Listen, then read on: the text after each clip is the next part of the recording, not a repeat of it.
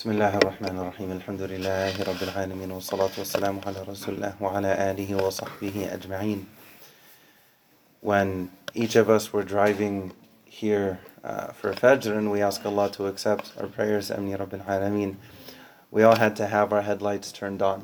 And the main beneficiary of doing that is the one who's actually driving. So it's good for them, it's safe for them, so they can see where they're going, so they can make sure to not hit a curb. May Allah protect all of us, to not go in the wrong direction, to, to try to avoid a number of mistakes.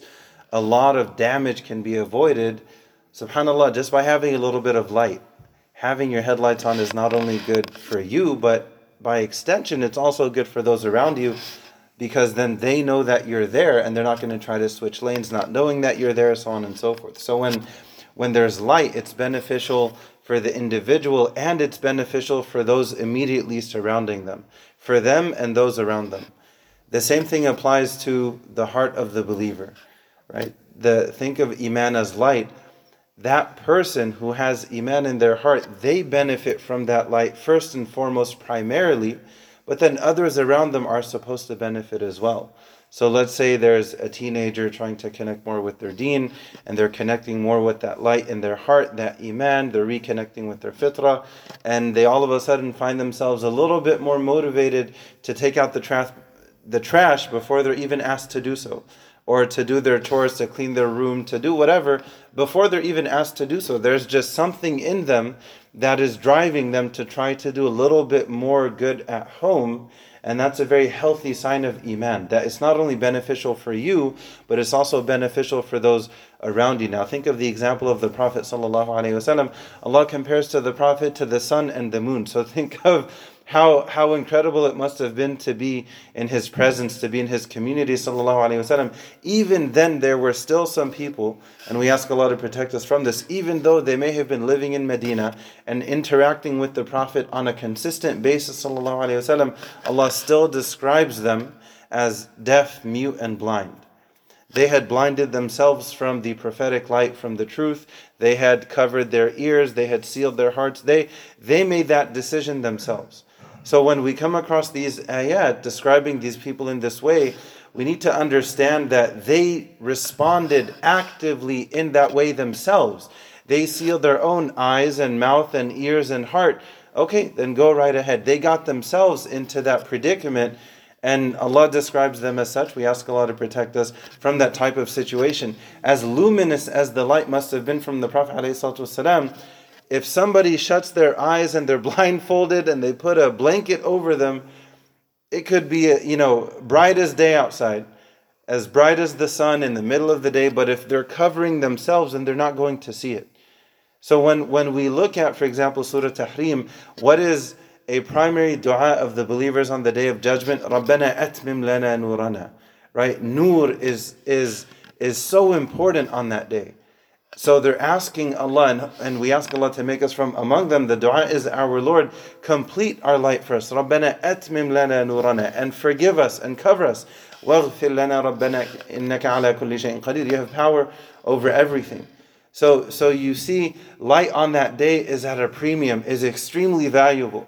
You don't find the dua, Ya Allah, give us gold on this day, give us silver, give us rubies and gemstones and so on and so forth. Ya Allah, we're asking you for you know, for uh, more money and cash and, you know, Bitcoin and whatever, on that day, what primarily matters for these people, what primarily matters for anyone is nur, is light.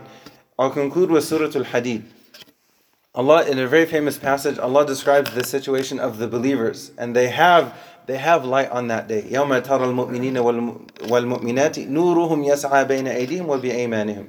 We ask Allah to make us from among them. There's light in front of them and there's light on the right hand sides as well, which can be understood literally and figuratively. These are people of the right. They were constantly trying their best to do the right thing. And if they if there were mistakes, when there were mistakes, we're human, they're quick to fix them though. They don't just leave them and you know Allah is forgiving and merciful, so I don't have to apologize to that person. I don't have to care about how I treat my spouse or my kids or anyone. It's okay, Allah's forgiving and merciful. Allah may forgive that person for what's between them and Allah, but Allah will not forgive them for what's between them and other people if they don't care and if they don't actively try to fix it.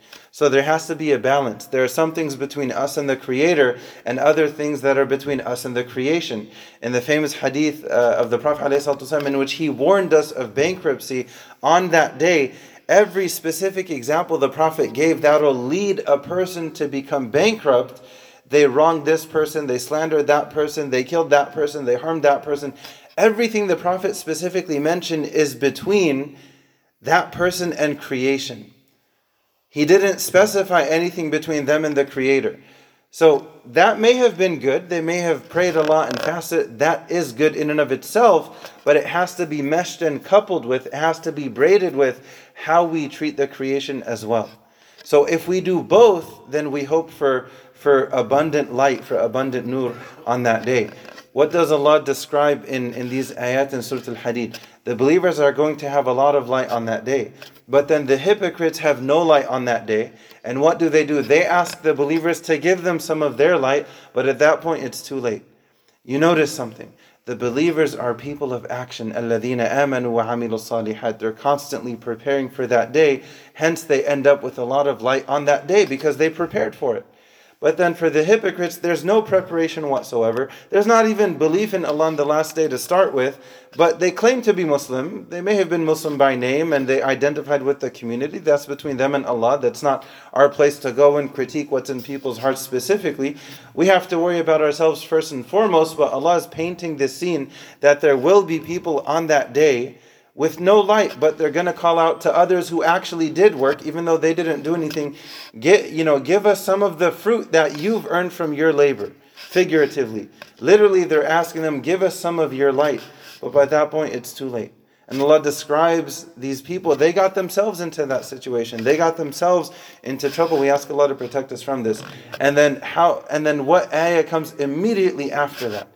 ألم يأن للذين آمنوا أن تخشع قلوبهم لذكر الله وما نزل من الحق Allah says there's this really good situation on that day, there's this really bad situation on that day.